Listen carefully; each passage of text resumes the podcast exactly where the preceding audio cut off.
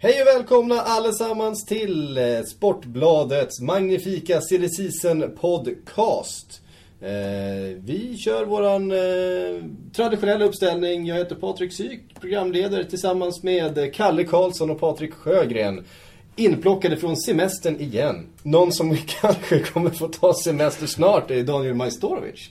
Vi tänkte börja Han har redan där. tagit semester. Han, han har mer eller mindre redan tagit semester. Vad, vi, måste ju, vi måste ju beta av det som precis har hänt. Eh, han bråkar sig bort från en bänknötartillvaro i AIK.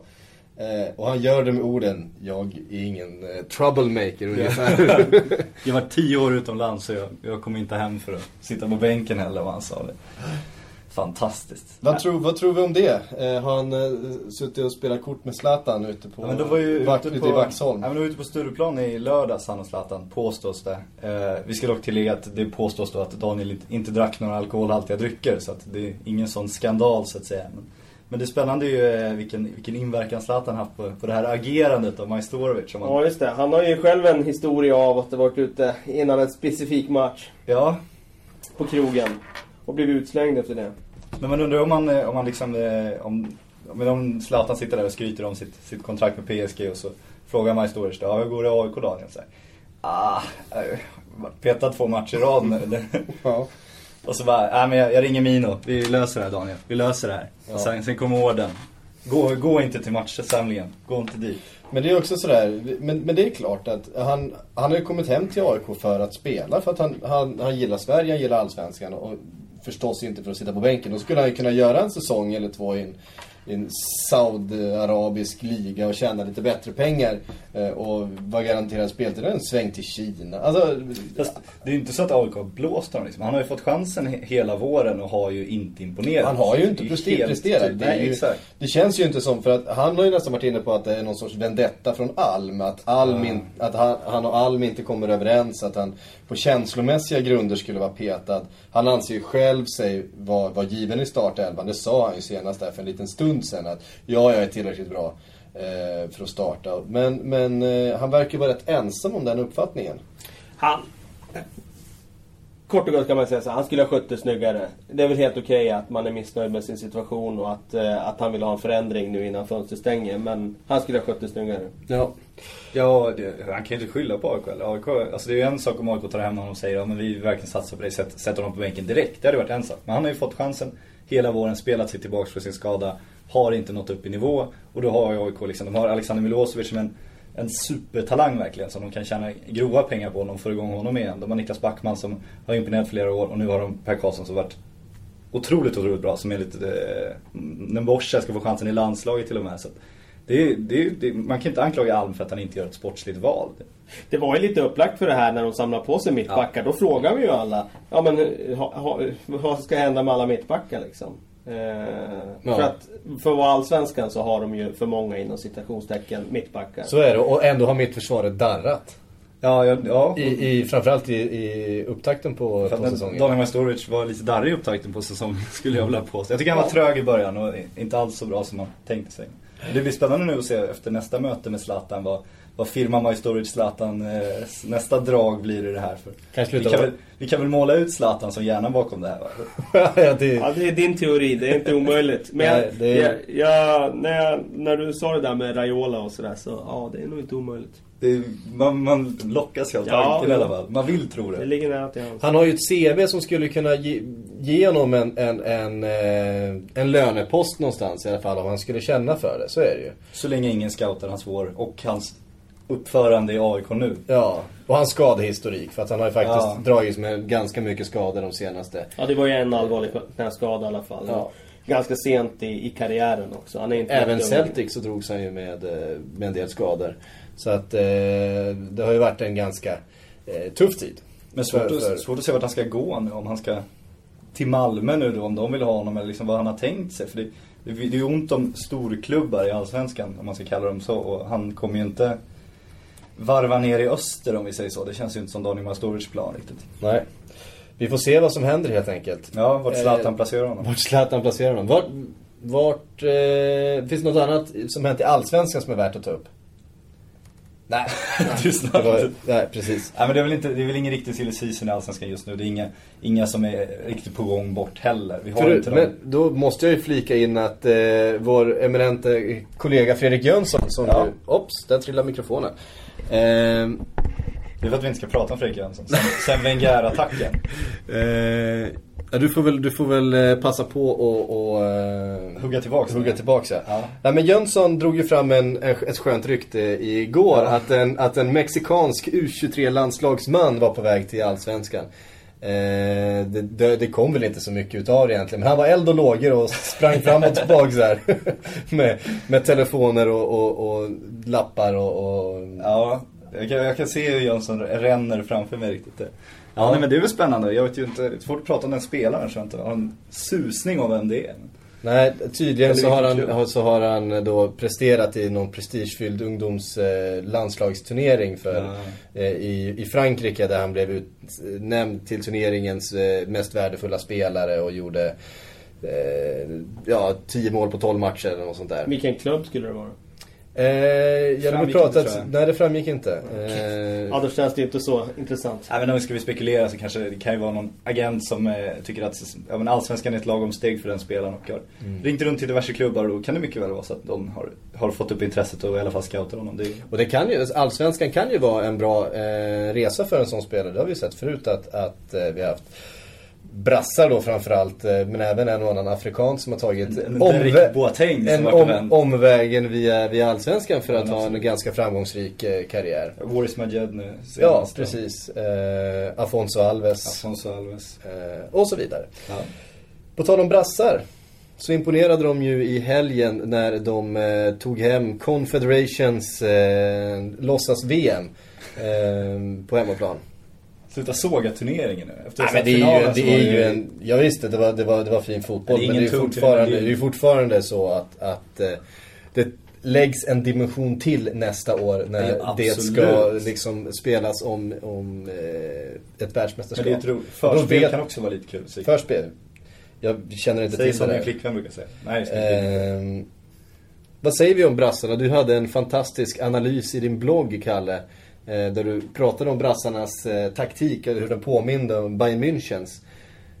Vilka spelare därifrån? Paulinho som ju har fått otroligt mycket beröm sägs nu vara var klar för Tottenham. Eller han är klar. Ja, han är klar. För- för Eh, Tottenham. Vad- Tottenham har inte gått ut det, men... men Hans klubb i Brasilien, Corinthians, har bekräftat det. Han har bekräftat det och det är väl bara i princip så att bläcket ska torka på, på det där kontraktet. Det är ju den spelaren som har överraskat mest eh, omvärlden med tanke på att alla inte hade koll på honom. Nej, han är ändå 24 år gammal Ja, och har gjort en, några säsonger i brasilianska ligan och, och kliver in i ett, eh, en sån här turnering och ett landslag fyllt med stjärnor förstås. Eh, och imponerar på det sättet han gör. Att, väl scoutat av Tottenham kan man ju tycka, men dåligt scoutat kanske utav de flesta andra stora klubbar i, Jag i tycker Europa. ibland att det händer just det där med att, eh, att eh, det kommer någon inhemsk spelare som får chansen i landslaget och sen får världen upptäcka honom. Jag kommer ihåg Cicinho till exempel i Confederations, jag tror det var 2005. Som var helt otroligt bra och hamnade i Real Madrid efter det.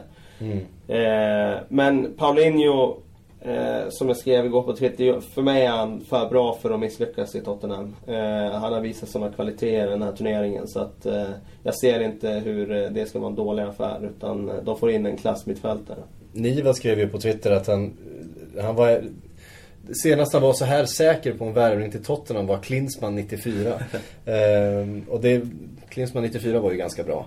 Ehm, så att, ja, han brukar ju faktiskt få rätt också Niva. Han är ju Ja, jobbig på det viset. Det är ju ingen spelartyp som liksom, alltså värvar du en, en teknisk ung brasse då kan du få en kille som inte, inte trivs i sin nya miljö, som kanske lever mycket på sitt självförtroende. Tappar han det så tappar han sin, sin förmåga att utmana och så här. Men det här är en kille som spelar på en position och ett spelsätt som liksom som vars kvaliteter inte försvinner över en natt om man säger så. Det är ju ganska tydligt att det här är, en- det är en riktig fotbollsspelare. Den enda frågan när det gäller Tottenham då, det är ju mer var egentligen den här spelartypen de behövde. Eh, de är ju i större behov egentligen av en kreativ mittfältare. Men nu är de ju i alla fall ute och eh, försöker... Eh, Det var ju inga, det var ju inga världsrekordsbud heller utan de, det var ju en, en ganska beskedlig slant de fick betala ändå för en spelare som nu verkar vara en världsklass eh, på sin position. Ja, samtidigt har han ju inte, han har inte liksom testat Europa än, så man vet ju inte riktigt där. Och defensiva mittfältare kostar ju inte lika mycket som offensiva spelare. Så att det är väl de pengarna. Jag tycker inte det var billigt heller liksom, utan det var väl det man... Men det man landade väl på betala. 170 eller vad vi pratade om. Mm. Någonstans där. Precis. Ska vi säga också. Ja, det ska bli intressant att se honom i Premier League i alla fall. Vi kan väl säga också att det känns som dealen var rätt klar innan turneringen också. Ja, det, det, har, ju, det, uppenbart. har ju pratats om, om Absolut, Paulinho. och när de går ut direkt efter turneringen och presenterar det, det, då har man redan sytt ihop det. Så, Jo, den, var nog, den, den har nog varit klar länge. så priset kanske hade stigit lite om de hade Det hade det nog väntat gjort. efter Ja, det hade det nog gjort lite grann. En annan spelare som vi ju förstås har lite bättre koll på efter eh, framförallt åren i Frankrike. Eh, men som nu är i Italien är ju Fred. Som har fått stort förtroende i det brasilianska landslaget. Eh, trots många duktiga anfallskollegor. Så är det Fred som har fått starta matcherna. Och nu ryktas det om att Manchester City ska kliva in och, och, och plocka in denna målfarlige Eh, ändå ganska storvuxne eh, brasse. Vad tror vi om eh, Fred? Alltså då, då har man då sålt Balotelli, sålt Tevez eh, och plockat in Fred. Känns det som att man har rört sig åt rätt håll då verkligen? Det känns, det känns som ett poprykte det här. Som man kan säga att Fred ju, han vände ju hem till Brasilien efter Frankrike. Det tyckte jag var lite, lite förvånande. Men nu gör han en bra turnering, Confederations Cup. Och direkt kommer det rykten om de här riktigt, riktigt stora klubbarna. Och det känns som det ofta är tidningarna som då, eh, oftast i England om man ska vara krass, som syr ihop de här. För att det är en kille som är i rampljuset. Folk känner igen det namnet och så säljer man lösnummer på det. Så jag är svårt att se att Manchester City skulle, skulle plocka Fred. Ja, jag har mycket svårt att se det också. Eh, däremot så sägs det ju att han ska ha någon utköpsklausul som ska vara väldigt låg. Alltså extremt låg. Eh, och det är klart att det kommer ju vara klubbar som är beredda att betala det efter den här turneringen. Men jag har svårt att se att City skulle köpa, köpa in honom för något annat än att bli liksom tredje anfallare eller något sånt där. där. Eh, jag tycker inte att han har allround-spelet för att eh, eh, vara ett första val i City. Klaus Sulling kan man ju tro på då eftersom han, han lirade i Frankrike. Han var imponerad i Lyon. Och så hur, hur lockar man då hem en sån kille till Brasilien? Jo, du kan ge löftet då att om det dyker upp en riktigt stor klubb i Europa igen, då, då har vi ett fast pris, vi släpper dig. Så det är ofta sådana dealer man kan göra. Så det känns troligt. Eh, Citys anfall då, säg att det inte blir Fred då, som ni inte tror på. Eh, hur ska de eh, agera? För att de behöver ju värva forwards. De har nu Dzeko, de har eh, Kun Agüero. Ja, och Dzeko har ju varit på väg bort. Och Dzeko har ju eh, det ryktats mycket bort. kring honom. Nej men alltså, Det det är klart att de Mario- Mario. Gomez. Ja, Mario det, Gomez har det ja precis. Men han verkar ju vara på till Fior- Fiorentina. Så att, eh, jag har svårt att tro att de läser honom. Nej, alltså det handlar ju om att gå in tungt nu och göra det fort. För att Mm. sen stiger ju priserna. Men att Cavani nu, om han går till Real Madrid eller Chelsea, ja men då är en av de här spelarna som som skulle kunna vara, eller som har varit aktuella, då är de borta. Då liksom höjs ju priset ytterligare på de få som är kvar där. Mm. Så att eh, det gäller att agera fort nu.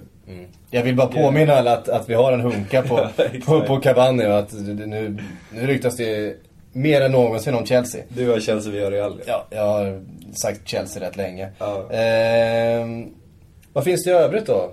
Jovetic?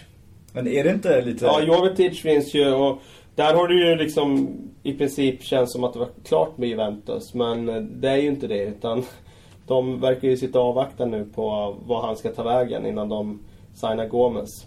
Eh, så att eh, han finns. Jag tycker det är lite Luis Suarez läge också. För det finns den där, som det kallas, desperationen kommer ju växa hos City. Till slut växer ju desperationen så mycket så att de kommer lägga vilka pengar som helst i stort sett. Och då är det en sån klubb som skulle kunna lösa Suarez för någon, någon fantasisumma då. En Suarez som kommer vara avstängd de fem första matcherna. Ehm, och som säkert kommer vara avstängd några fler matcher under säsongen också. Det får man väga in. Man, man får väga in det, att han spelar inte hela säsongerna trots att han är skadefri. Men det känns ju inte som det är på gång ännu men det känns som en, om det är någon som ska lösa Suarez så är det, det kan bli en sån desperationsdeal igen. En, en Fernando Torres-affär till Chelsea, en, en TVs till City, något sånt här lite. Kan bli spännande. Mm. Eh, Torres nämner han, han ryktas ju till samtliga klubbar i Europa just nu. Eh, Utom Liverpool. Ja, utom Liverpool förstås. Där, där, tror jag det, där tror jag det blir svårt eh, att, eh, att eh, ta sig tillbaks. Eh, Chelsea vill ju uppenbarligen inte ha kvar honom. Nej, det ju, står ju ganska klart. Och där ser man ju också det här med agenter. Och jag menar, det, det, det är ju klart att agenterna häller ju bränsle på varenda rykte som finns för att eh, för att de ska få till någonting någonstans. För att det är ingen klubb som är så pass intresserade av Torres att de vill ta över den där lönen och betala de där pengarna. För att han kommer kosta mycket mer än vad han borde göra. Mm. Sett till vad han har presterat de senaste Guldsko, två, Confederations Cup. Ja, ja. typ fyra, fyra, fyra månader ja, Tahiti. Jo. Eller vad var det? Han, han har, ja, precis, på det sättet har han ju bra meriter. Han vann ju guldskon i EM också. Ja. Eh, men som sagt. Eh, det, det lutar väl åt att det blir någon form av paketlösning. Med den anfallaren de till slut får in så kommer de säkert använda honom som, som eh, byt, i bytesaffär. Mm. Och en massa pengar emellan förstås. Ja, precis. Vad tror vi om Fiorentina, Jovetic, Chelsea? Jag tror, jag tror, inte Torres skulle gå till Fiorentina om vi ska få in bytesaffären. Nej, men, men eftersom, eftersom Cavani nu är på väg in till Chelsea så känns ja. det som Torres kanske ska återförenas med Benitez. Det, finns, ju, det finns ju många, finns ju många pusselbitar där som, eh, som verkar passa. Och jag tycker att om man ser Torres i, i spanska landslaget, tycker jag, där ser man fortfarande de kvaliteter han har. Så det är ingen ja, dålig och det har vi i ärlighetens namn sett också i Europaspelet i, i Chelsea. Ja. Att det, det finns, det finns ja, klass kvar i, i, i, eh, i Fernando Torres spel. Eh, det gör det ju faktiskt. Man, just... man, ska inte, man ska inte håna honom för mycket. Nej, och just miljöombytet till landslaget, kanske där hemligheten ligger också. Att det, det, det kanske därför det inte fungerar i Chelsea. Det, det låser sig helt enkelt. När han kommer till sina gamla polare i Spanien så. Och kanske en, nytänd, en nytändning i Serie A. Ja. Eh, skulle, skulle kunna vara eh, någonting bra för honom. Eh, ska vi gå vidare? Ska vi lämna Manchester Citys anfall och röra oss en liten bit till Manchester Uniteds anfall där Rooney inte riktigt vet vad han ska ta vägen. Eh, nu känns det väl nästan som det troligaste att han blir kvar. Eh, Nej, det vet du fan. Gör du inte det? Nej, det vet du fan. Jag gör musik Jag tror också han stannar. Ja, ja okej. Okay. De ska ju ha möte nu. Ja. Moyes första ärende på bordet kommer ju vara att träffa Wayne Rooney och, och avgöra den här frågan. Eh, och eh, jag tror att det slutar med att han lämnar faktiskt. Eh, han vill ju uppenbarligen gå. Och eh, det beror nog lite på vad United kan få in istället såklart. Men eh, jag, jag, skulle inte bli förvånad om han, om han lämnar. Jag skulle inte heller bli det, men jag tror att Uniteds utgångspunkt tror jag är att de fortfarande vill ha honom kvar. För de väntar ändå så här länge med att ta tag i det och eh, de, ja, men de, har, de borde agera tidigare om de skulle Men samtidigt ser man ju på de klubbarna som är ute och rycker igen och de transfer som nämns att det är ju inte alls hans egentliga marknadsvärde. Alltså de, de, de vill ju få han billigt nu. Eh, de vill lägga sig på liksom 20 miljoner pund och inte mer. Och han är ju egentligen, ska han ju gå för mer än så. Eh, han är trots allt fortfarande bara 27 år, ska vi komma ihåg. Eh, så att tror det handlar inte om att du säger att United inte har tagit tag i Jag tror det handlar om att det är ingen klubb som har lagt de pengarna så att det överhuvudtaget har blivit aktuellt. Jag tror ju att en sån klubb som PSG kommer att göra det innan sommaren är slut. Ja, men jag tror de hade jobbat mer aktivt tidigare. Om de hade, om de hade haft utgångspunkten också att nu ska vi sälja Wayne Rooney så tror jag att de tidigare tagit det här mötet, tidigare börjat arbetet. För även som säljande klubb, det är inte så att du sitter och lutar dig tillbaka och väntar på bud. Utan du jobbar ju aktivt med att få ut Absolut, spelare. nej men jag tror inte, nej precis. Nej, men jag, jag har aldrig trott att United vill göra sig av med honom. Jag tror det är mer spelaren som trycker på. Ja, och hans agent. Och det är det som är, det är precis de indikationerna som jag tycker att man har fått den senaste tiden. Att Rooney verkar mindre benägen att lämna eh, nu än vad han gjorde för ett par månader sedan. Eller i alla fall en månad sedan. Eh, det kommer mer att han, han vill inte den här eh, vad heter det, transferbegäran mm. eh, tvingade han ju United gå ut och dementera Sir Alex eh, uttalande där om att han skulle lämnat in någon transfer request. Ja, han var ju arg på att det kom ut överhuvudtaget. Ja, han, det var ju, och, och, nu, nu så påstås ju att han aldrig lämnade in någon utan att eh, Fergie helt enkelt ljög. Eh, sista, sista kniv mot Rooney, hämnden för det där tidigare transferbegärandet. Eh, ja, någon ljuger ju, så är det ju. Antingen har han gjort det eller så har han inte gjort det. Eller så har han sagt till, till Sir Alex att jag vill gå och då tolkar Sir Alex det som en transferbegäran och så menar Rooney att han ska faxa in något fysiskt papper för att Precis. det ska vara en transferbegäran. Det finns ju nyanser i allt kanske. Men han har ju också möjligheten nu och om, om det skulle visa att han stannar så har han en ganska enkel ursäkt. Ja men nu, jag trivs verkligen med nya tränare, jag tror på projektet. Det finns ju den möjligheten att säga någonting för det har ju hänt det har varit ett tydligt skifte i United som gör att han ändå kan, Mm. kan krypa tillbaks på ett lite smidigare sätt än förra gången. Men vad, vad eh, om vi nu utgår ifrån, nu är det ju långt ifrån klart att till exempel en eh, Thiago Alcantara Ja, snyggt. eh, kommer in. Men om han skulle komma in, vilket det, i alla fall jag tror känns ganska rimligt. Eh, det, det känns också som en deal som har pågått under ganska lång tid, en förhandling. Eh, både med, eh, med klubb och med spelare och agent. Så att jag tror United är väldigt nära att presentera honom. Känslan är väl att han kanske spelar United och Barca mot varandra för att jobba upp sin lön också lite. Ja, så, så kan det mycket väl vara. Vi har han, vi har en, ja, en van Persie förstås som, som ingen i världen egentligen petar på den positionen. En Kagawa som man tror ska bli bättre en, nästa en år. Kagawa, vi har en... Ja, vi har ganska mycket offensiva spelare där och vart ska Wayne Rooney ta plats? Eh, ska han då sätta en, en Kagawa och en eh, Thiago på bänken? Eh, ja, ska han skicka ut United Kagawa på kanten?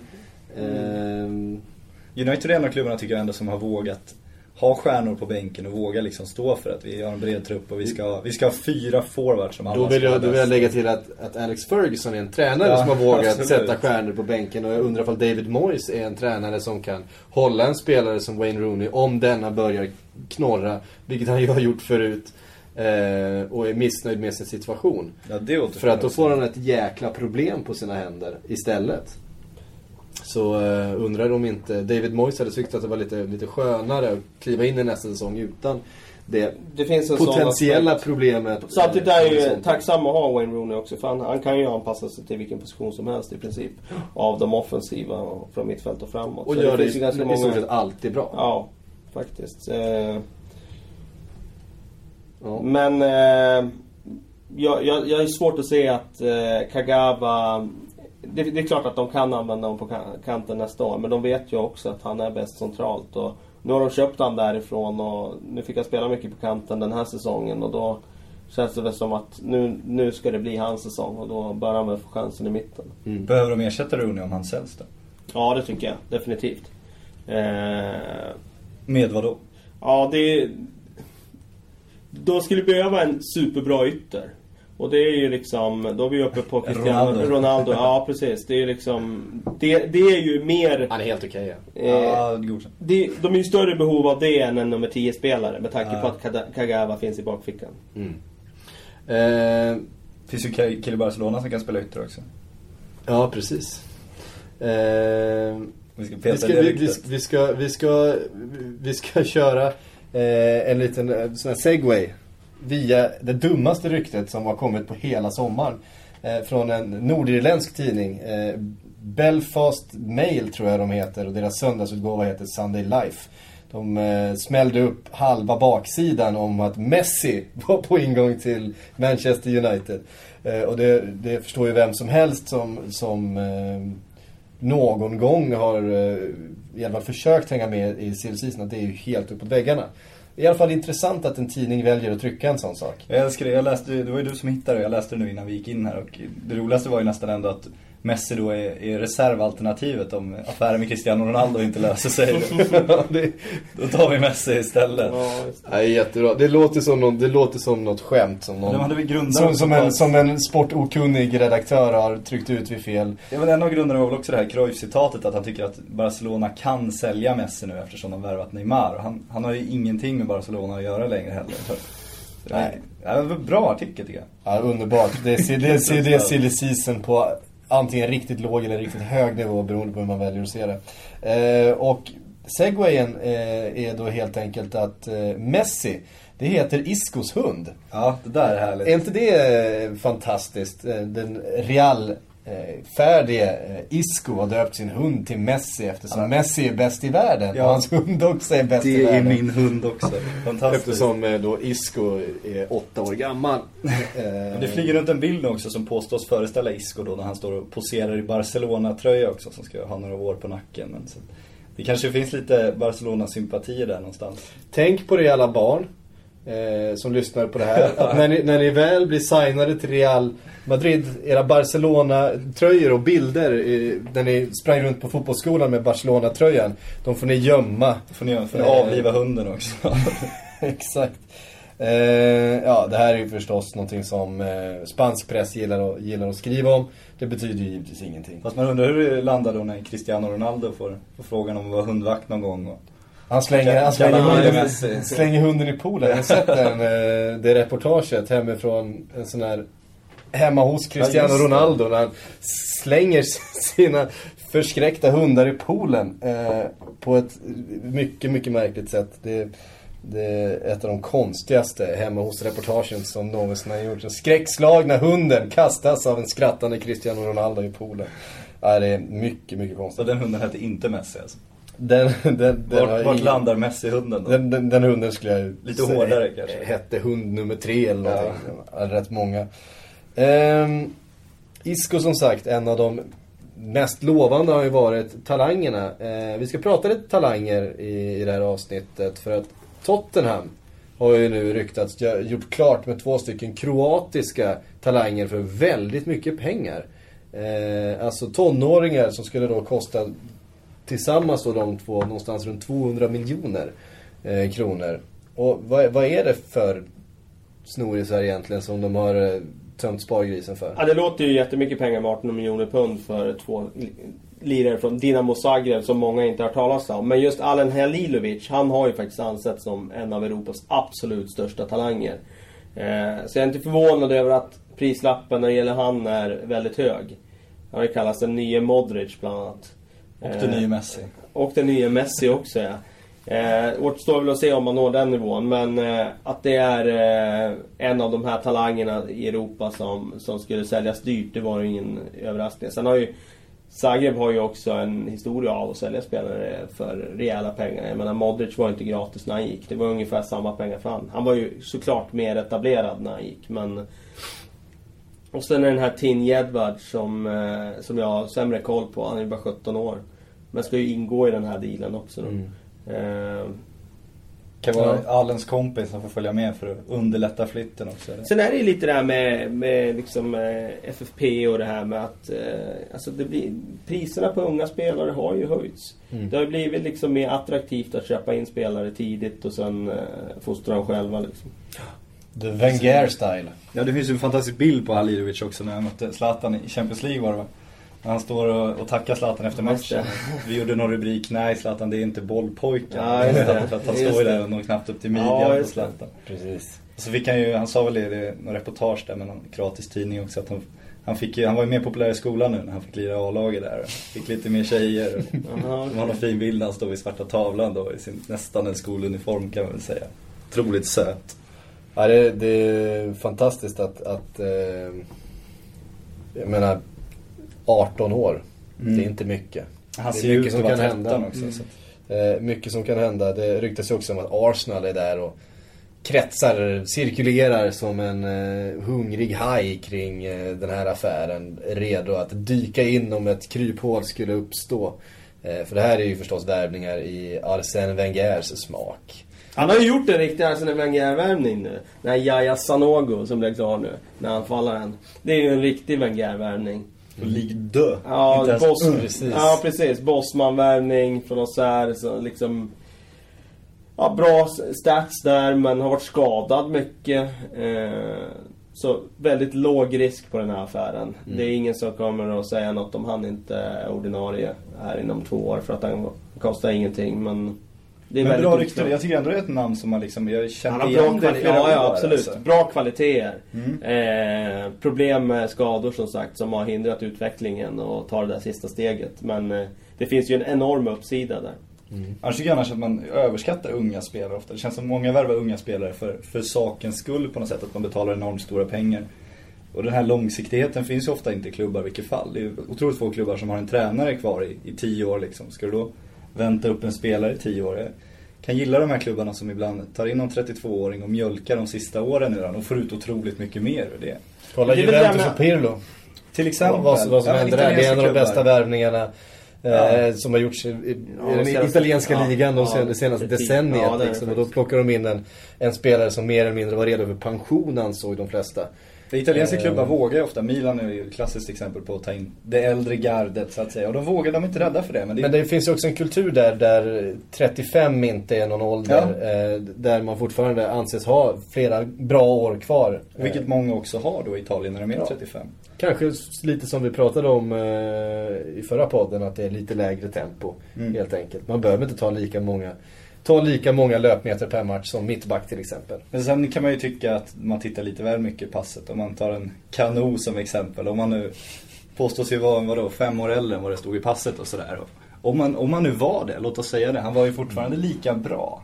Men om han hade varit de där fem år äldre hade de ju aldrig köpt honom och, och låtit honom lira alla sägs, de åren. sägs ju liksom. samma sak om eh, Kolo Touré. Ja. Som ju då i passet är en dag yngre än vad jag är. Och jag är ju fruktansvärt ung och lovande fortfarande. Eh, nej men då säger skulle det vara han 30, någonting. 30, 32 år. Eh, det går ju rykten om att han är betydligt äldre än så faktiskt. Att Ja. han fanns med redan tidigt 90-tal i, i eh, junior och land, juniorlandslagssammanhang och sådär. I, i, Men, men om man nu är det, det borde inte spela någon roll. För är, han är ju fortfarande precis lika bra på fotboll som han, Ja, som han är exakt. Man spelar pass, inte med sin liksom. ålder. Nej, verkligen inte. Eh, jag gav er två faktiskt en eh, liten läxa inför dagens På semestern. podd. Ja, jag är hemsk jag. Eh, och det var att ni skulle scouta fram vars en intressant eh, tonåring. Som eh, vi inte har pratat om då kanske eh, och som eh, det väl inte ryktas så mycket om men som man kan tänka sig har en ljus framtid. Och vi börjar med dig Kalle, vad har du hittat för någon talang? Ja, jag tror inte jag pratade om honom i podden. Däremot så nämnde jag honom i, när vi hade live-tv och snackade om Zlatans nya tränare. Den eh, rapporterar från stranden där. Just det. Eh, Bra bild skulle vi säga. Sök upp den. Kanske vi kan lägga in i bilden en gång till känner jag. Det är alltså Lucas Ding från Lille som eh, är lite av en personlig favorit som har eh, haft en enorm utveckling sedan han klev upp i A-laget och tog startplatsen där efter BR som hade den tidigare. Han är eh, 19 år, fyller 20 senare i sommar. Har spelat i alla Frankrikes ungdomslandslag. Och eh, anses ju idag vara den, ja, en av de absolut mest lovande franska spelarna. Om inte den allra mest lovande. Det har ryktats om PSG. Eh, och du blev ju förvånad när, att, över att de värvade en sån spelare men eh, det är ju så att eh, ska man ha någon sorts fransk ådra i, i ett sånt köplag så eh, ja, då är det ju bra att värva en spelare som har så här stor potential och förmodligen skulle kunna vara en startspelare i tio år framåt. Men så häromdagen så såg jag att, eh, eller igår var det väl, så dök det faktiskt upp rykte om att Monaco också är ute efter honom. Och de resonerar väl likadant. De kan köpa vem som helst i världen men det är inte så många franska spelare som kommer att inhandlas dit. Så att eh, ska de ha någon så, så kan det vara den här killen. Otroligt spelskick. gask? Ska vi inte ha det? Ja, precis. Nej, de ska väl ha allt. Eh, otroligt spelskicklig. Eh, liten, snabb, teknisk, duktig offensivt. Eh, det finns eh, goda skäl att tro att han kommer vara en av Europas bästa vänsterbackar inom några år. Spännande. Vi håller eh, utkik efter honom. Patrik, vad har du hittat för? Eh, jag fuskar lite kan man säga. Ja. Nej, men vi har slängt ut frågan vad vi skulle prata om här idag, igår tror jag på Twitter. Och då var det en som undrade hur Adam Maher kunde gå så, så billigt till PSV. Adam Maher är en född 93 mittfältare. Spelade för AZ och har gjort fyra A-landskamper för Holland. Och eh, liksom Hollands nästa stora kreativa mittfältare. Det påstods att Ajax var ute efter honom nu som ersättare till Christian Eriksen men drog sig ur i sista stund. Vilket vi kanske kan, kanske kan dra någon slutsats att Christian Eriksen kanske inte är så, så nära Dortmund då trots allt. Eh, och eh, så har det snackats om City, det har snackats om Arsenal, det har pratats om alla Premier League-klubbar i stort sett. Men Maher sa det att det, det är för tidigt för mig för att flytta utomlands. Så då ska han få ett femårskontrakt med PSV nu istället. Det kostar eh, omkring 60 miljoner svenska kronor bara. För en av Hollands mest lovande spelare som alltså redan är inne i landslaget och är född 93. Så. Där är nästa holländare på gång.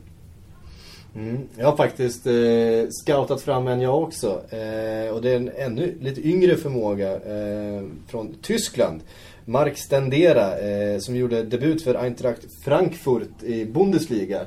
Bara 17 år gammal. Han hade faktiskt precis, ja bara någon månad innan fyllt 17 han eh, gjorde Bundesliga-debut. Då har vi pratat om vilken konkurrens det är i den ligan, hur svårt det är. Eh, och ändå ett så pass bra lag då som Frankfurt. Gjorde debut mot eh, Bayern München av alla lag. Har alltså varit nummer 10 offensiv mittfältare i tyska U15, U16, U17, U18 och nu U19 då som 17-åring. Eh, så att en, en jättetalang från, från väldigt unga år, bara 1,71 lång. Alltså vad vi skulle då kalla en nummer 10 av eh, kontinentalt snitt. Eh, spännande spelare. Ska vi se ifall, ifall han kan få fler chanser i Frankfurt den här kommande säsongen. Som sagt, han fyller, eh, fyller 18 i december. Det är alltid lite orolig när, när det är så korta talanger. För min, min erfarenhet är att om du... Han kanske inte har vuxit färdigt än, han är Nej, bara 17. men inte det. Utan men om du har en kille, om du, du, du är lovande när du är 13, 14, 15 där någonstans. Och vissa växer ju ett par decimeter och liksom tappar sin teknik lite, men behåller sin fysik och kommer igen senare. Men de som ofta lirar i landslagen då är de som inte växer så mycket. För de behåller ju all koordination, de behåller all teknik. De, de behöver liksom inte lära om så mycket. Så jag tycker ofta man puttar fram de killarna och sen kanske de förlorar lite i det långa loppet ändå. Ja, jag ser det nästan tvärtom. För jag tycker det är fler som liksom är bra i ung ålder för att de har fysiken. Mm. För att de är stora och sådär. Som ta till exempel, vi tar Niklas Bentner som ett exempel. Han är ju som, som man jag såg han inte i den åldern. Men jag utgår från att han, de såg allt i honom. För att han var väldigt storväxt, anfallare och tänkte att han, får han bara liksom rätt teknik och... Han var ju säkert jätteteknisk på den nivån då. Men kan han bara få det där sista liksom, då, då är han ju en världsanfallare. Då är han ju Zlatan. Men sen kommer han upp till en nivå där när alla är A-lagsspelare och då har han inte lika stor fördel längre av sin storlek och sin fysik. Och då, då blir han avslöjad som att ah, han kanske inte var Danmarks största talang någonsin. Mm. Eh, som det ett tag hette. Ja, precis. Nej, men som sagt, Stendera 1,71 lång och har då slagit sig in som offensiv mittfältare i, i Frankfurt. Eh, ja, han har gjort en match. Eh, så vi kommer ihåg. Men, eh, men, men, eh, men, mot Bayern München och i Bundesliga och som sagt väldigt ung. Eh, har ni flera som ni har scoutat där hemma i stugorna så hör gärna av er på eh, hashtag Sillypodden. Så ska vi se vad vi kan gräva upp om dem. Eh, det är ju ganska spännande faktiskt med, med uh, unga lovande spelare. Jag tycker att uh, faktiskt en liga som Premier League har blivit mycket bättre på att plocka upp unga spelare de senaste åren. Har väl... Man köper ju alla unga spelare ikväll. Om man söker, ja. man går in och letar de här letar efter lite unga Många, med många klubbar som har lagt ner mycket pengar på sina akademier. Eh, vet, City har byggt upp en, en väldigt stor akademi. Eh, sen finns det ju också ett lag som Crystal Palace som har en väldigt stor akademi. West Ham vet vi ju mm. producerar mycket, mycket talang. Eh, så där finns det ganska gott om, om unga, lovande eh, spelare. Vi har väl eh, någon som är på gång till Manchester United där också va? Eh, från, eh, nu tappade jag bort det. Vi struntar i honom. Eh, det flög ur huvudet på mig. Vi går vidare till en eh, spelare som var en, förstås en stor talang i Malmö FF en gång i tiden och som nu ryktas vara på väg till Monaco. Zlatan. Zlatan, ja ryktas vara på väg. Mest bisarra ryktet någonsin efter Messi Efter Messi till United. Ja, men det var ju framförallt brasiliansk media som skrivit eh, och hänvisat till en en tyskspråkig eh, lokaltidning i, Monaco. i Monaco-trakten där. Eh, fast de stavar tidningsnamnet fel. Okay. Men om man rättar till det tidningsnamnet så hittar man ju den här tidningen. Men då, den tidningen skriver ju inte en, inte en rad om det här på sin hemsida. Och då har de ändå lite sillrykten och de har lite sportnyheter. Så att eh, om, det kan vara så att någon, någon brasse kanske tycker, tror att världen är, är större än vad den är. Att det inte ska komma tillbaks och, och avslöja honom som har, som har lyckats leta rätt på den här tidningen. Och, lagt eh, någon jävla pussel och hittat på. Att, ja, det man vi kan, kan avfärda det ganska kraftigt i alla fall. Ja, det man kan säga, om, om uh, Zlatan mot all förmodan skulle vilja gå till Monaco eftersom Mino har den här fighten med Laurent Blas agent eftersom Mino bor i Monaco och sådär så kan vi gå ner till då, skulle PSG sälja sin, sin största profil, franska ligans skytteligavinnare till sin nya ärkerival fullständigt otänkbart. Men nu är det ju inte Mino som står för Monacos eh, inköp Nej. här utan det finns ju en annan agent som, eh, som har ju nästlat sig in i det. det vill, men det är väl om Mino då vill kliva in och ta över de här, de här grejerna och komma med Zlatan. Ska man komma ihåg att, att eh, Monaco, då är man ju väldigt nära norra Italien. Man skulle kunna bo i säg Turin eller Milano och spela Fast för det Monaco. finns ju ingen anledning med tanke på att det är nollskatt i, i Monaco. Då vill man ju vara bosatt där. Man- Man kan skriva sig men ha ett hus i... Ja, jo. Eller han, Jo, men- har, han har väl säkert kvar ett hus i Milano som jag att, tror att, Zlatan där han... att Zlatan skulle vilja spela i Monaco, det, det, kan man, det kan man kanske spekulera i. Men det återstår ändå, PSG måste ändå acceptera ett bud. Det här är ett PSG som inte behöver några pengar alls. Och det, ska de då sälja sin största profil till sin ärkerival? Det, det går liksom Nej, det går inte. Vad skulle Zlatan då spela inför 5000 eh, hemmasupportrar varje, varje vecka? Ja, då har han till och med svårt att skryta, även för Majstorovic. Så att, Ja, precis. Ja, det, är, det, är, det är nästan Rambergsvallen-siffror på, på Monacos hemmasnitt. ja. Nej men PSG Nej. kommer, kommer ju Det aldrig... kommer aldrig hända. Nej. Vi, har viktigare saker att snacka om tror jag. Ja, Kalle känner sig stressad. Eh, för Kalle då. Ja, jag känner mig lite stressad eftersom det, tiden alltid tar slut för oss och vi har massa annat att snacka om här. Så är det. Eh, därför tänker vi eh, vända blickarna mot Spanien. För jag vet att du, Kalle, eh, gärna skulle göra en liten repa till lagen under eh, Barça Real som vi pratar väldigt mycket om i, i alla poddar och skriver mycket Och där om. har inte hänt så mycket heller nu. Nej, sen, det så det, det finns inget att säga om dem. Men det finns en massa andra ro Ja, roliga, Vi intressanta kan göra en klubbar. drive eh, i Spanien då med tanke på att vi kanske har eh, snackat lite mindre om dem då. Och eh, när det gäller just, eh, vi kan väl börja i Sevilla. Eh, så har det inte hänt så mycket in. Det är Marco Marin de har fått in på lån från Chelsea. Och eh, det är ett ganska stort frågetecken kring honom med tanke på att han han avslutar ju inget bra i Werder Bremen. Eh, och var ju redan då eh, på väg, hans formkurva var ju på väg neråt. Eh, satt mest på bänken i Chelsea den här säsongen och ja. Känslan är väl att La Liga är väl kanske en bättre liga för han än Premier League då kanske. Kanske kan få ett lyft. Eh, det, det det handlar om utåt, det, det, det är ju mest där då. Det är ju, Negredo är ju ett stort frågetecken. Det ryktas ju att han eh, är på väg bort. President El Nido har ju lovat fansen att han inte ska sälja honom för underpris. Så det är väl där vi står där. Eh, Bra löfte. Ja, det... sant. Är han kvar? Ja. Det vet jag inte. Vi ska inte sälja honom för under. Sen, sen är det väl Rakitic då, som eh, kan försvinna också. Mm. Eh, om vi går vidare till Atletico Madrid då så har de ju tappat Falcao, det är den stora händelsen den här sommaren. Men å andra sidan gjort en bra värvning i ben, Beniat. Eh, De har ju fått lite pengar att leka med. då, Ja, det har de ju fått. Samtidigt så gick ju många, det ska vi verkligen betona, att mycket av de där pengarna för Falcao gick det ju till den här tredjepartsägaren, de här investerarna. Så att de har inte fått hela den där summan för honom. Och de betalade ju en, en, en hyfsad slant då när Falcao kom. Ja, och samtidigt var det ju investerarna då som sköt, Ja, sköt till de precis. pengarna. Så att eh, de- deras eh, risktagande i Falcao var inte så stort som det framstod från början. Men Beniat är ju, eller förlåt, Leo Baptistao menar jag. Eh, jag blandar, blandar alltid ihop dem. Men från Rayo och Vallecano har de fått in istället. Eh, jättelovande spelare. Eh, I Spanien har ju otroligt hög status. Så ryktas om Negredo då från Sevilla, att han ska vara ersättare till Falcao. Även ryktas om Tolalan från Malaga. Malaga är ju ett sånt där lag som, som det händer en del i annars. Ja, det, det, det, plund, det Ja, plundras. tyvärr. Vilket jag tycker är tråkigt för att eh, jag gillar Malaga någonstans. Jag tyckte det var kul att det kom en klubb i Spanien som hade pengar. Och... ehm, Känns som en godisaffär med, med, med, Ja, med, med, tra, tyvärr, med trasigt skyltfönster. Så det är bara in, in och rensa liksom. Isco är ju re- redan borta. Ja. Joaquin är redan borta. De Pellegrini kommer ju... Pellegrini, tränaren, är ju borta.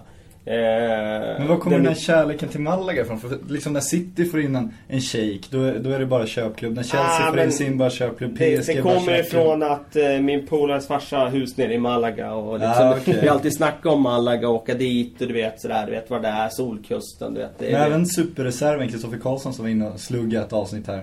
Eh, Ja, jo, jag hörde också om sin kärlek till Malaga. Ja.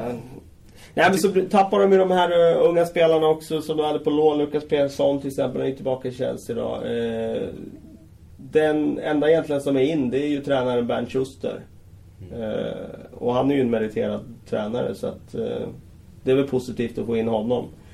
Eh, Duda har förlängt kontraktet. Det är liksom det enda på pluskontot. Är shaken kvar? Bryr han sig i år? Ja, Det är oklart vad han är överhuvudtaget. Ja. Alltså vad finns han? Vad, vad Han gör twittrar han? tror jag, det tycker jag är Ja, intressant. det är ju fantastiskt att han gör det.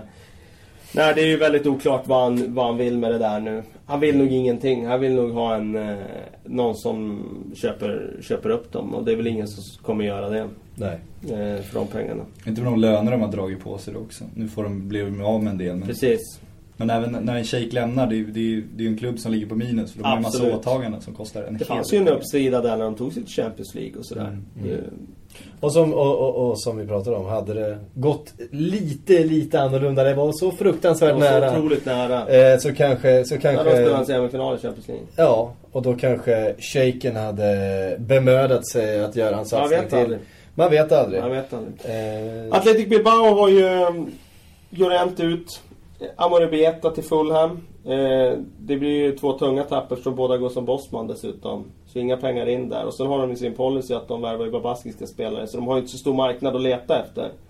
Men de har ju fått in Be- Bernat eh, från Real Betis. Och eh, ja, det är ju en jättebra värvning med tanke på att de får tillbaka honom då. Eh, de kan inte göra så mycket bättre värvning än så bara, Ny bara- tränare i Valverde, men Ja. det har vi nämnt tidigare i podden. Vad, vad, vad säger vi? Vi vill bara sticka in här. Eh, fotbollsfilosofen Bielsa. Mm. Vad hände med honom? Ja, han har ju lämnat. Det blir Men ju var, var, vart tar han vägen? Ja, oklart. Han var ju stekhet ett tag. Ja, Ja. han var glödhet där när de slog ut United i Europa League där. Men eh, jag tror att han kommer att leta efter ett specifikt uppdrag. Han är ju en, alltså, han har ju sina principer.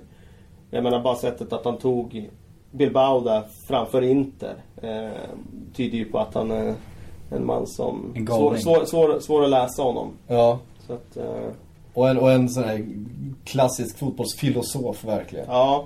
Eh, Simon Banks favorit dessutom. Förvånar mig inte. Eh, Pep Guardiolas favorit framförallt kanske. Ja, Så. så är det nog ja. Eh, vidare? Ja, Valencia, de har ju tappat tränaren, då Valverde, Mm. som tog över Athletic Club. Det är ett stort frågetecken kring Soldado. Eh, där finns ju möjligheten då att sälja honom, casha in och ta de pengarna och använda någon annanstans. Och det är väl inte omöjligt att det blir så. Frågan är bara vilken klubb som lägger de där pengarna som Valencia vill ha för honom, för det kommer väl vara en hel del. Där känns det ju också som Valencia har satt ett ganska ett överpris på Soldado för att han är bra. Men är han så Nej, bra? precis. Det är det som... Det är det, det är, exakt, jag håller med. Han är, han är killen utan peak och utan botten. Är? Han, han är aldrig riktigt dålig, han är Nej. aldrig helt världsklass. Han är alltid bra bara. Ja. Än så länge har de ju bara fått in egentligen en breddspelare från Levante, Michel. Eh, tappat Tino Costa, tappat David Albelda som lägger av efter lång och trogen tjänst. Så ryktas det väl lite grann om Raul, Raúl Albiol från Real Madrid och få tillbaka honom vore väl kanon. Mm.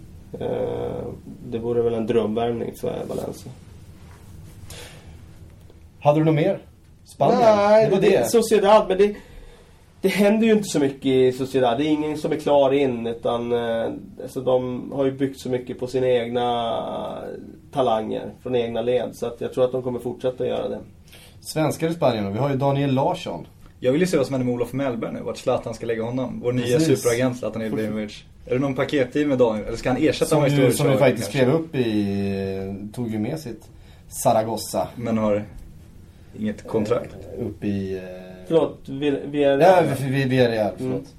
Eh, Men kommer lämna dem. Den gode Ja. Mellberg. Ja, Ja. vi får se vad som händer. Vi får se vad som Zlatan får gå på Stureplan med honom också. Ska vi ta en vända? Vi har ju inte varit alls i Italien idag. Vi har varit en liten vända i Fiorentina möjligtvis. Eh, någonting nytt som har hänt där? Ja, det, Inte det är, mycket, va? Det Honda pratas det om till Milan. Det tycker jag är Honda är... Spännande. Om är- de, om de får ihop den dealen så är det, det är en av mina såna favoritspelare som inte riktigt har... Ja men som flydde den stora europeiska scenen för att göra pengar i Ryssland.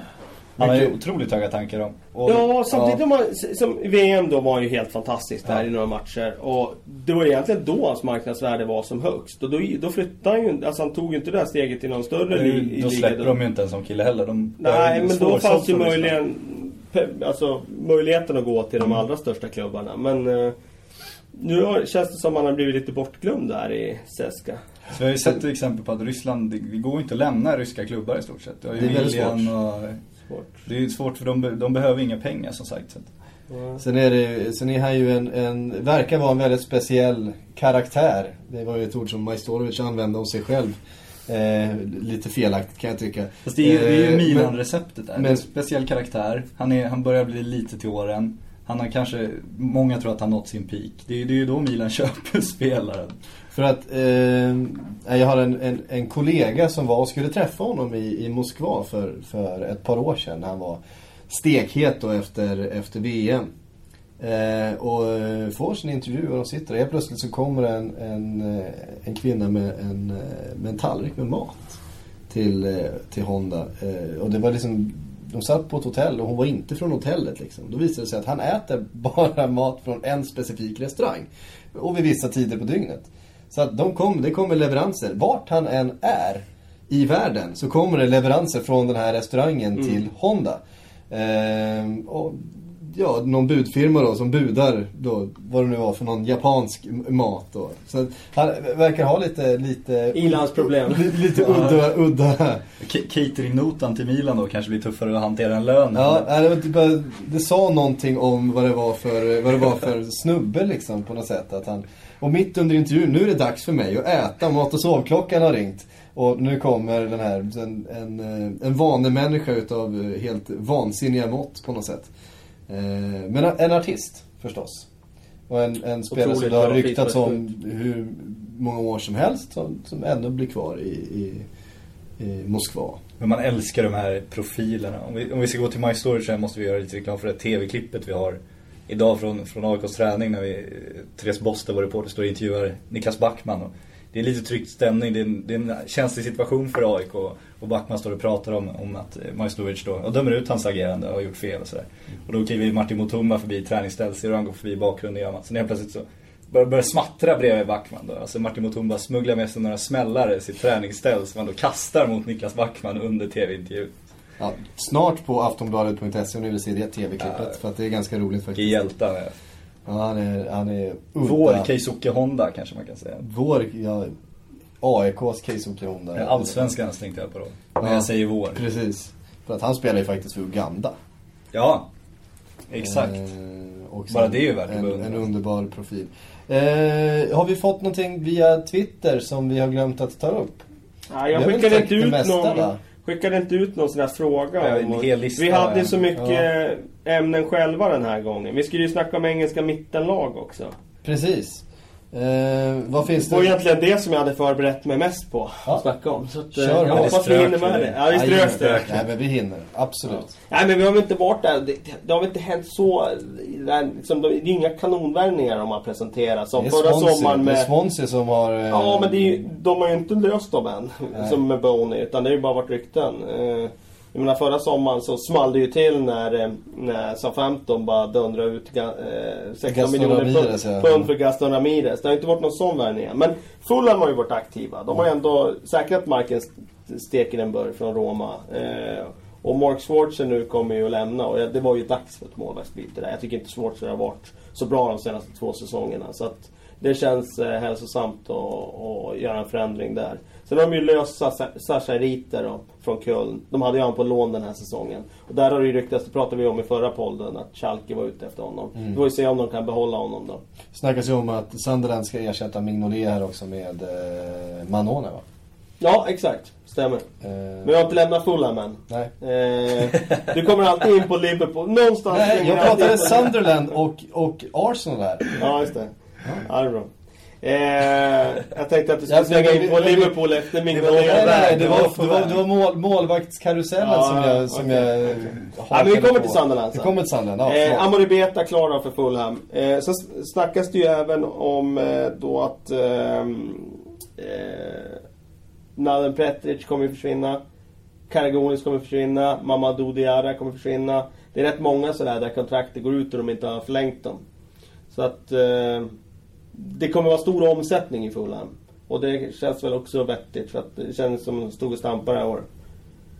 Swansea har vi snackat om tidigare faktiskt. Mm. Det finns inte så mycket mer att säga där. Mer än att John Joe Shelby, nu är vi inne på Liverpool här. Musik. Eh, Fantastiskt. Eh, de har bekräftat intresse för honom. Ja. Det snackas om övergångssumma där på 5 miljoner pund. Och jag menar för Swansea är det en vettig värvning. Liksom. Ja. Men ändå, kött på landslagsspel. Även om det kanske var eh, lite tidigt. Ja, ja men om vi nu var inne på talanger och sådär. Han var ju en, en eh, supertalang verkligen. när Han, Han slog, han, han slog igenom i Charlton och Mm. var bara 17 år gammal och, och dominerade. Samma sak när han var utlånad till, till Blackpool ju, var han ju fantastiskt bra. Men har inte fått till det i, i Premier League. Ett kittlande rykte är ju West Bromwich då som är ute och rycker efter Nicolas Anelka. Han har supertalang. Ja, verkligen snacka supertalang.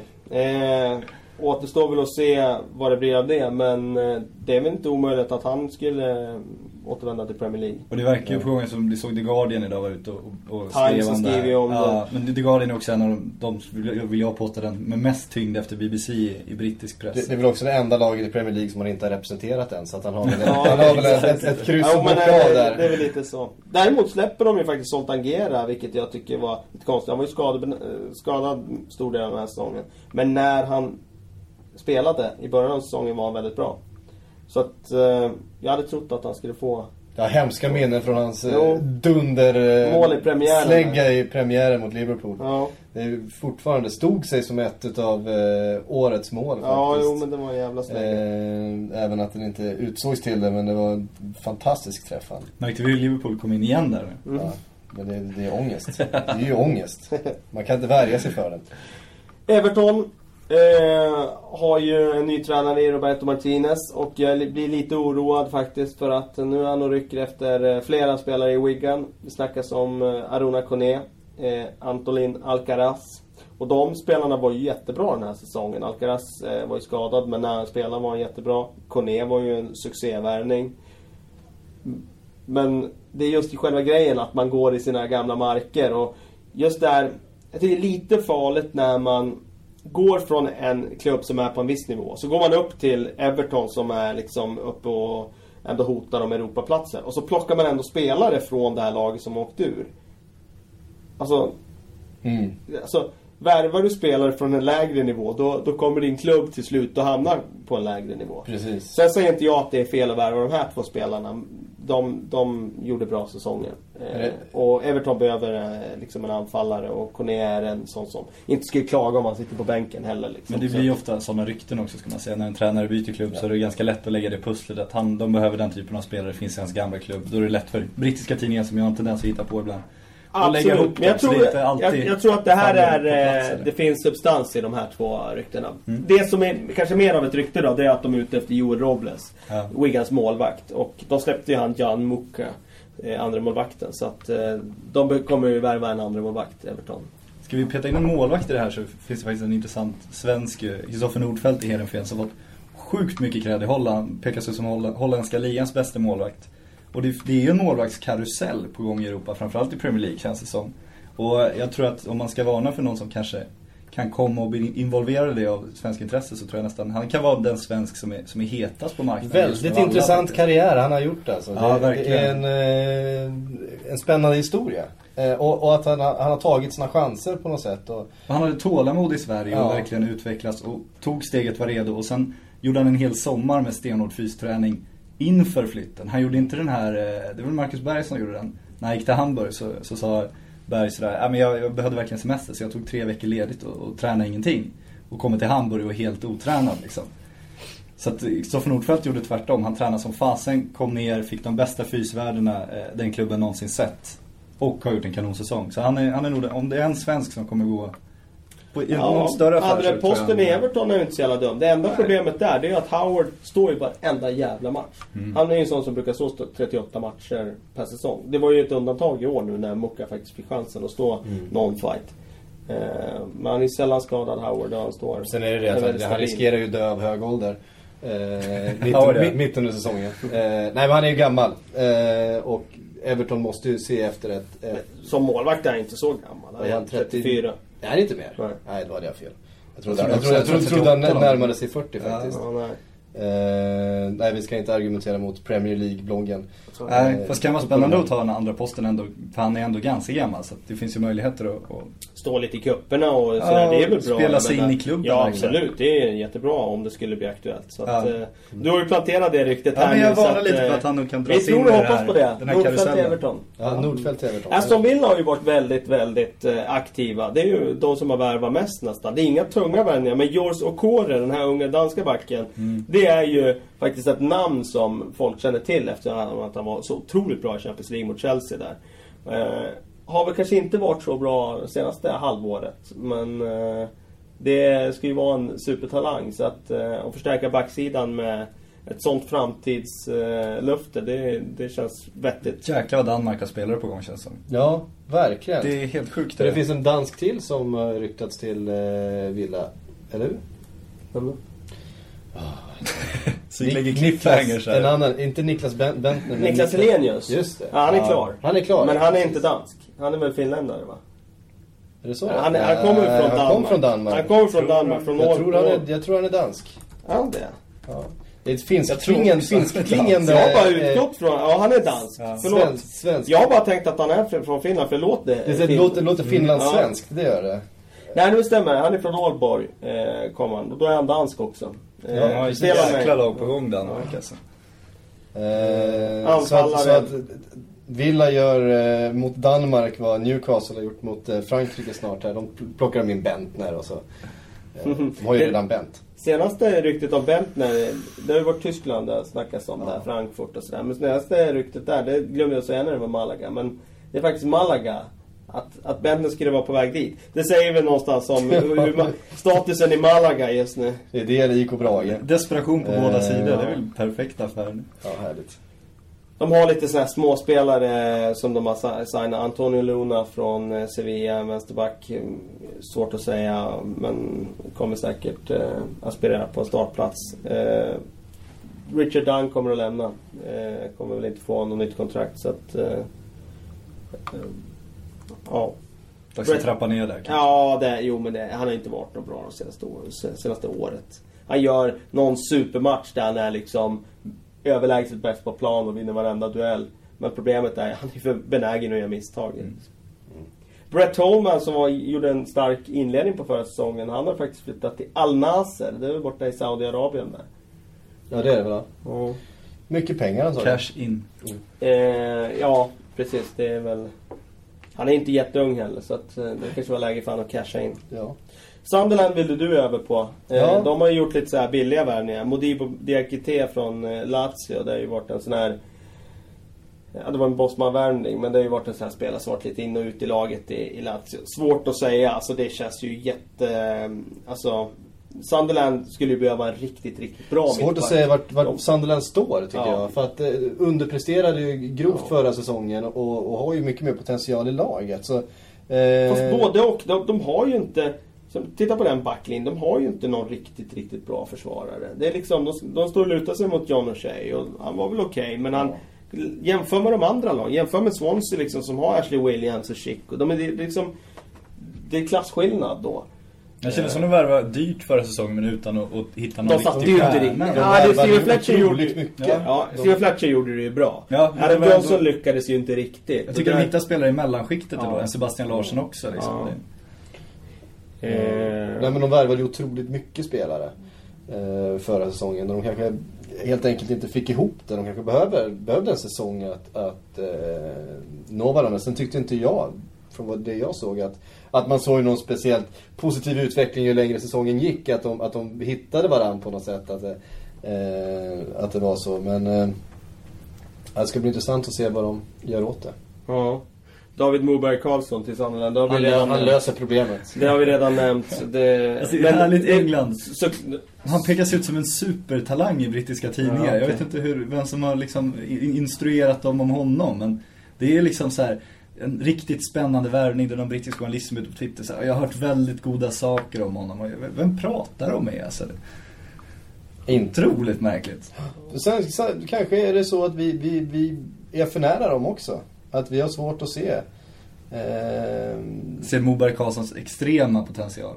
Ja, Han är en lovande spelare men jag, jag förstår inte hur, hur han i, i England helt plötsligt uppfattas som liksom en, en, en eventuell startspelare till hösten. Det är nästan så de pekar ut honom. Ja, det är svårt att tro. Ja, jag också. Även om faktiskt eh, de behöver yt en ytter till vänstersidan. Och James McCarthy var ju så... Eh, eh, James McLean menar jag, var ju så otroligt dålig den här säsongen. Så att det finns eh, en lucka där men det är svårt att säga att, att han ska gå direkt in där. En, en klubb som faktiskt har gjort en bra värvning, riktigt vettig värvning, det är Southampton. För det de saknade var ju egentligen en mittback av klass. Och de fick ju faktiskt Dejan Lovren nu från Lyon som är en ganska ja, meriterad värvning för en sån klubb. Eh, så att, och de har fan, de har bra offensiv. Eh, med Ricky Lambert, Jason Punch, de är jättebra centralt mittfält med Schneiderlind och Cork. Ja, de ser intressanta ut faktiskt. Eh, nu har de fått in en bra mittback också. Och så har de Yoshida som är underskattad. De har Fonte. De lär ju skicka iväg Hojfeldt. eh, och eh, alltså Shaw vänsterback. Eh, eh, Klein högerback. Det, den där startelvan börjar bli riktigt bra nu Southampton. De mm. håller på att bygga något intressant. Och de har ju pengar också så det kan, kan bli någon mer tung värvning där. Vad säger vi om Gaston Ramirez säsong då? Nah. Som ju klev in och, och ryktades till eh, helt andra klubbar. Eh, valde Southampton.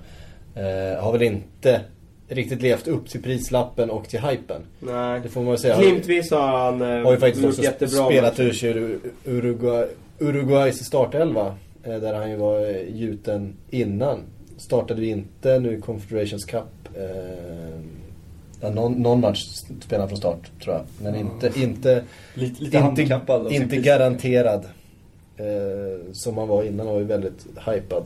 Eh, Såg han gjorde vissa jättebra matcher, men sett över hela säsongen så var han en besvikelse. Samtidigt så hittade de väl ett sätt att, att klara sig utan. De gjorde bra matcher när han inte lirade och då var det svårt att ta tillbaka platsen och sådär. De visste väl inte riktigt hur de skulle använda honom riktigt. Mm.